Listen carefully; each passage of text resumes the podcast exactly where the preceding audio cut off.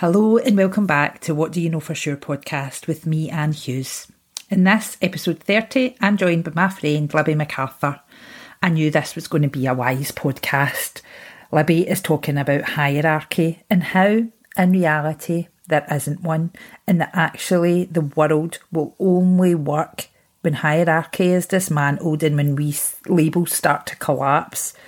It's a conversation that includes big topics like shame and blame. It's about accountability. We're talking religion. We're talking judgment.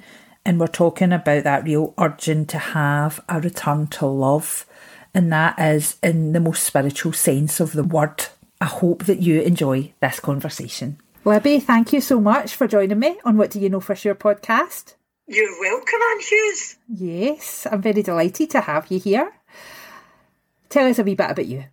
Well, I'm a storyteller, mm. and I use the, the kind of corny word storyteller on purpose as opposed to I'm an actor, I'm a director, I'm a writer, I teach, only because it was the very thing that saved my life and made me understand where my gift was from really early doors.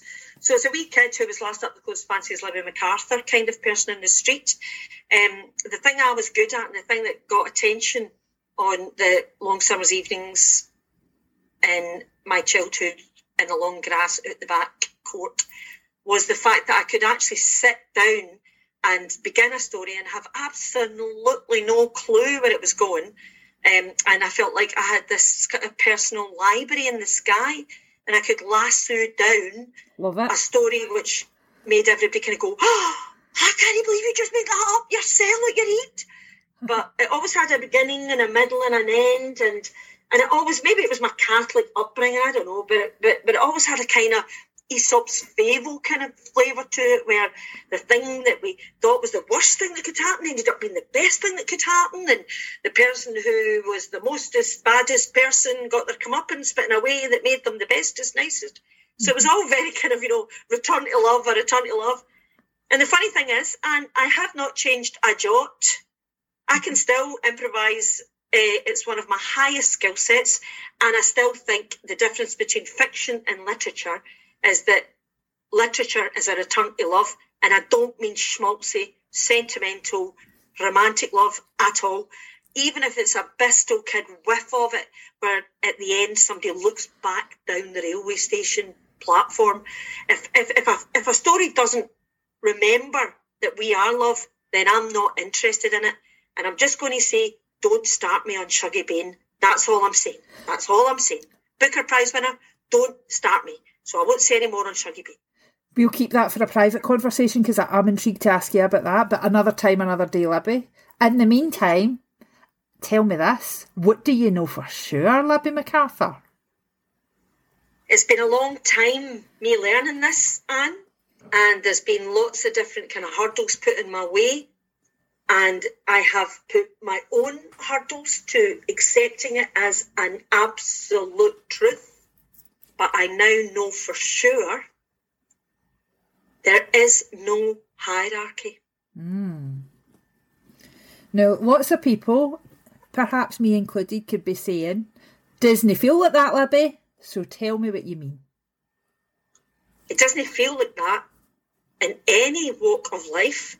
It doesn't feel like that in the house, at your work, in the chapel, in the church, in the synagogue. It doesn't feel like that. We don't live like that. I don't know anyone that does, and I include myself in that. We jam on and horns and whatever mm-hmm. way your mammy would say it. But it doesn't mean to say that I don't know it. I know it because it can't be otherwise.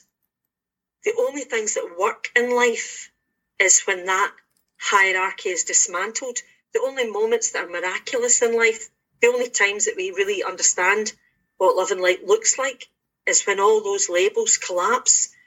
And it's some deep down essence of ourselves. We know there's only one of us here. We know there is no hierarchy. And even the blooming perfume adverts know it. That's why they go, eternity. I don't know where you begin and I end. I don't know, whatever the words are. Um, and it's what we're trying to do when when we have you know special significant others is we're, we're trying to kind of get back into that acknowledgement of total connection and absolute intimacy.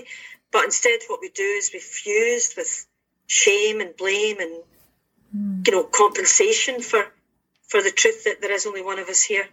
Um, mm. And of course, because there is no hierarchy, then that means that you're 100% accountable mm. for your life and there's nobody to hide and nobody to blame. And you can't shake your fist at the grown ups, you know? Mm-hmm. And, and, and although I wouldn't go about saying to people, there is no hierarchy, if somebody like you is going to ask me on a, on a podcast like this, what do you know for sure? Then I'm going to go for the big guns, and that and that's the guns probably the wrong word, but you know what I mean. If I was in a school with a bunch of school kids, I would go, "Hey, weans, psst, come here. Have you ever noticed how the grown-ups don't behave? Have you ever noticed how sometimes you need to show up with your teacher because she might be turning up, but she's certainly not showing up? Mm. You ever noticed how sometimes you're the guy that sorts it? You know, I would never say to Wayne, "What do you want to be when they grow when you grow up?" as if we've got a world and a realm and that we should invite them yeah. to, as if we haven't fucked it up majorly. exactly. You know, mm-hmm. what I might say to Wayne is, hey, have you noticed somewhere where we've really screwed it that you think you could do better? Have you, not, have you noticed somewhere in the world, whether it be you know, with the Foreign Office or with musicians or with, you know, you know, bands or, or, or art world or, or politics or have you noticed where you've looked at it and thought, see, if I was in charge, I wouldn't fucking do it that way. Mm-hmm. You know, and that's what you say to a kid. You want to say to them, right, well, I promise my best to not indoctrinate you into any religion or academia or any way to be, you know, any sexuality, any gender. I promise my best to just listen up to what makes your heart sing, but I'll probably not be able to do it very well. And I certainly won't be able to do it as well as you could for you. Mm. And that's and that's whether I'm your mommy, your daddy, your teacher, your politician, your you know. And it's brilliant to talk about leadership with weans, you know, in terms of hierarchy, because again, it's dead obvious to them. You know, you get weans going right. Wait a minute. So, so lots of people believe that folk have different coloured blood, and that they're just born special. So, and and that they should have more money than anybody else. In fact, we should all give them our money what, what's going on there? Aye. So, I mean, Mm-hmm. It feels to me, and you know, we're both similar in this sense that we like to be a wee bit militant, a wee bit outspoken, but it suited society at some point to put us in all these things, believing in the hierarchy and believing I need you to do that for me, I need you to give me permission, etc., etc., etc. So it, it suits it suits the world for us all to believe in hierarchy, doesn't it, Libby? Well, we're living in a world you know, you don't need to look at the old brilliant kind of Monty Python sketch with the two Ronnies, or the two Ronnie sketch rather, you know, that had um, John Cleese in it, you know, and it was like, I'm upper middle class, I'm middle class, I'm working class, you know. Mm. Um, of course, we believe in hierarchy, and, and, and, you know, I'm being contentious when I say there is no hierarchy because I'm talking about an absolute truth, there is no hierarchy, you know, mm-hmm. because the truth about who we are is we are all source, you know. Yeah. We you know, and it's all those metaphors that are on cracking wee postcards and you know, you're you're a beam but we're all the sun, you're a wave but we're all the ocean and you know, whatever you're a raindrop but you're actually the rain cloud, you know, whatever whatever way you want to you know, when I say there is no hierarchy, it doesn't mean to say we're not living in a world where people seem to have control over our way of being you know, but but but whether that be the house we live in or what, that's why everything's political, you know you know, I mean, I remember a wee woman uh, was part of a sit in a, nurse, in a nursery in the Gorbals when I was a, a teenager. We, we, we, sat in overnight. And afterwards, she said to me, she made all the food for everybody as well. And afterwards, she said to me, okay, I'm not political. and, and, and, she said, I have no idea what's going on doing at that Westminster, you know, because that's what she thought was politics, you know. Of course, we live like uh, it's sensible to, to delegate our power away to certain individuals. We live like that. We, that, that, that. That's the way we live. But when I say there is no hierarchy, what I don't mean is wisdom isn't out there to to be absorbed. Uh, and what I don't mean is don't follow your teachers when you find them. Mm-hmm. You know, I I am um, I left school at seventeen and had a huge love and passion for the arts in terms of you know storytelling and the art and creativity and and um, and personal development.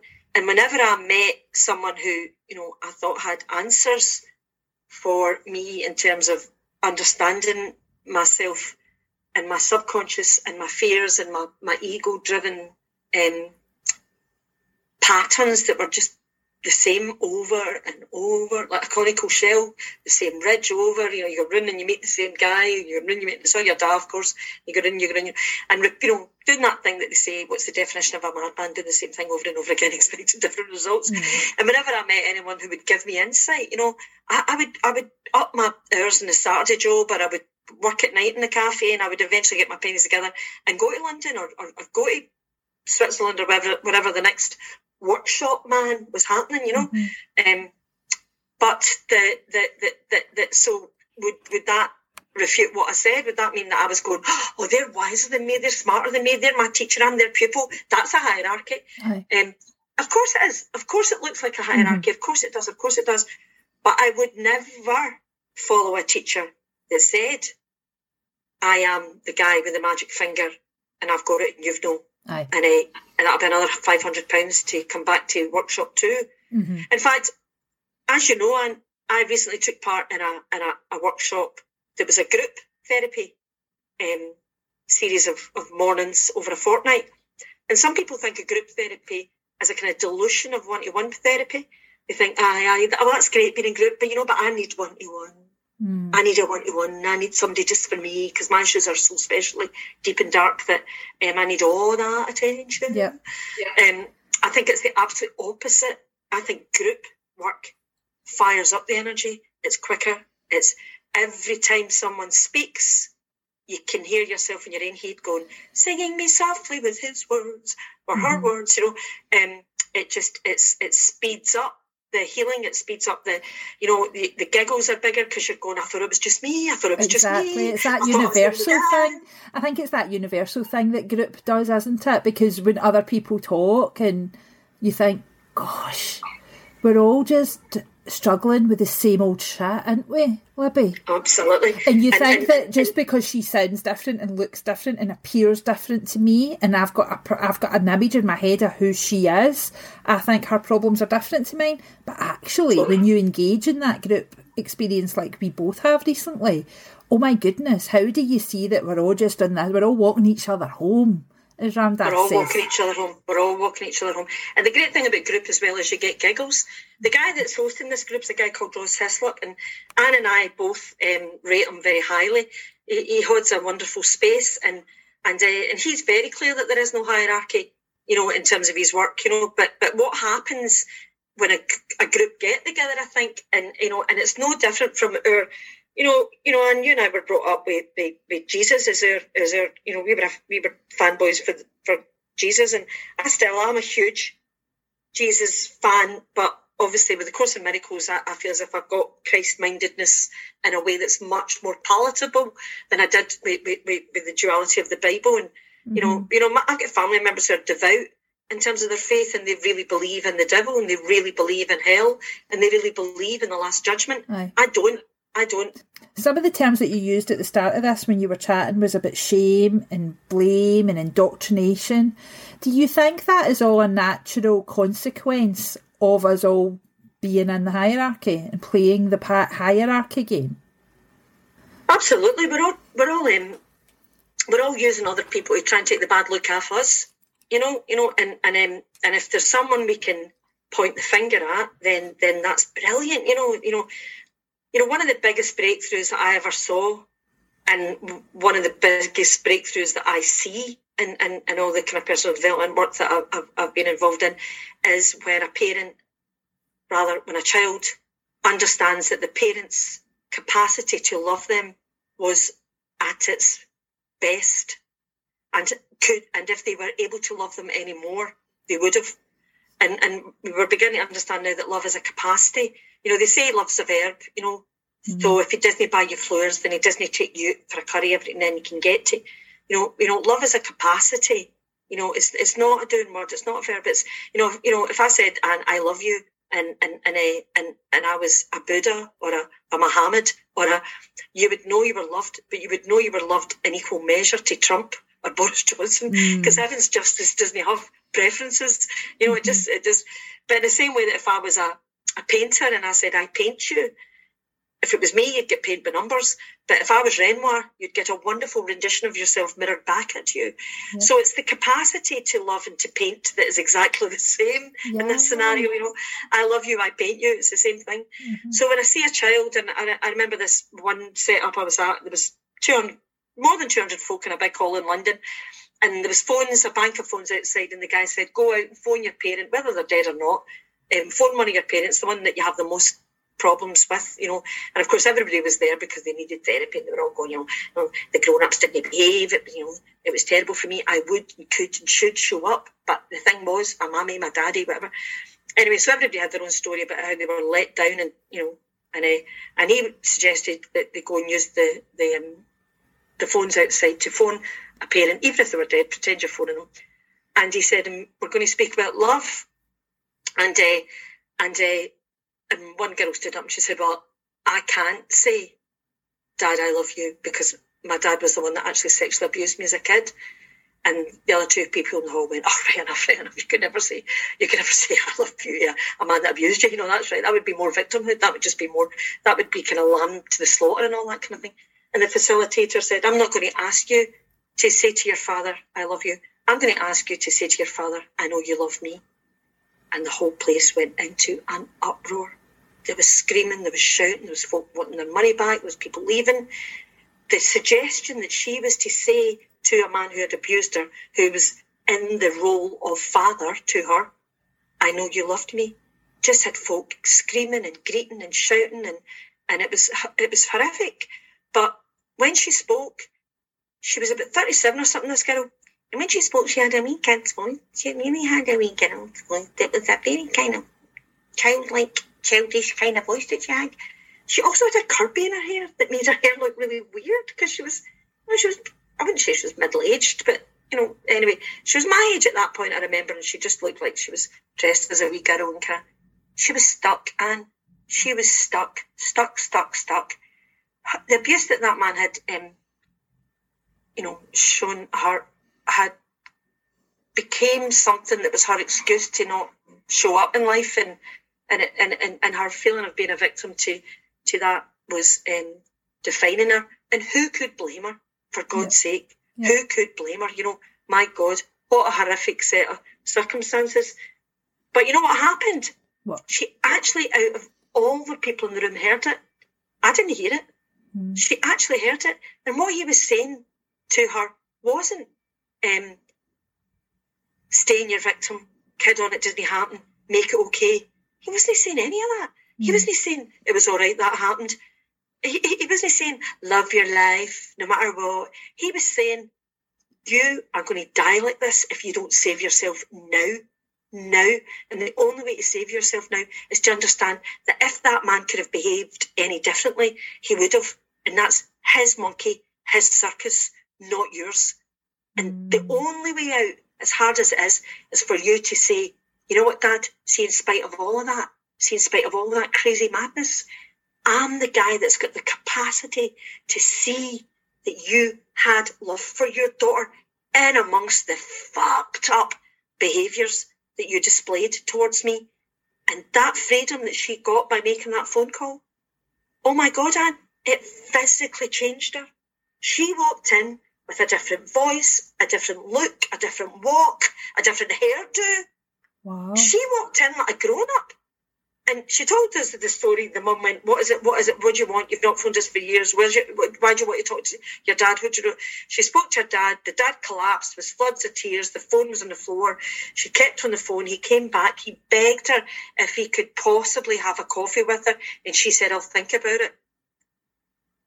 And that, you know, there was no invite your dad back into your life you know, you know that's not what was going on. Mm. It, it, it, it, was it was her understanding that love is the only reality there is. Mm-hmm. And and are there evil doings in the world? Yes. Do people behave evilly? Yes. Do we get so far from the truth of who we are that you couldn't recognize a human being for the soullessness that you can see in their eyes? Yes. Do these people sometimes get into really powerful leadership positions? Mm. Yes. Does that mean that the truth about who we are in essence isn't love? No. But it's not about hanging about with everybody, Anne. No. You know, it's not about saying, I have no boundaries. We are all love together. It's not. It's the only reason I would even suggest that the answer to your question, what do you know for sure, is that there is no hierarchy, is to do exactly what you hinted at there, and you're clever at because you get it, is to understand that we use shame and blame to hold us back. Shame and blame are only fear of the next step. You know, guilt, shame, and blame all do exactly the same job. They masquerade as something happening when actually fuck all's happening. And mm-hmm. shame and blame and guilt are about nothing's happening. It's just more of the same. It's just stasis. And, and, and, and, you know, when you realise that that's what you're creating in your life, stasis, then let yourself off the hook. Have a wee giggle and go, oh my God, what am I so afraid of? And then get into a group therapy and go, ah, oh, listen, I've been a threat, and this is me talking about me. I've been so afraid for most of my life. I've been single. I'm 60 soon, and I forgot to have a boyfriend. I'm so into my shame and my blame and my pointing the finger and my and my upset and my chronic independence, which is not independence at all, just terror of dependency. Mm. You know, I'm so aware of all my shame, blame, fear, guilt trip things that um, I can honestly say I might have to come back another couple of lifetimes before I, I deal with this ah, stuff. Maybe there's a thing because, as you know, I often say, "No, I've done all my lifetimes now. I'm going to Utopia after this one." so I no, love that you're accepting that you're coming back and you'll maybe do something differently. Oh God, I mm. absolutely. Um, you know that the the when I say there is no hierarchy, what I'm basically saying is judgment is ours. It, it, you know, judge not unless you be judged. If I look at my Christian upbringing and my, my the stories I was told by my Catholic mother and father and culture, then I have to translate them now today to make them useful to me. And judge not lest you be judged is for me saying you cannot judge. Not you shouldn't judge. You can't. You'd have to be in that person's shoes forever.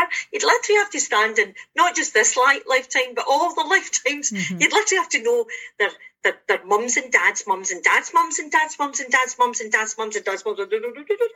You're the tip of an arrow that goes way back to the since time immemorial. Mm-hmm. It's not that you shouldn't judge. It's that don't be a diddy. How would you? How could you judge? You know, you can't judge. So, so the fall from grace is biting into the apple of the knowledge of good and evil, i.e., thinking you're the guy that can go the good guy, the bad guy.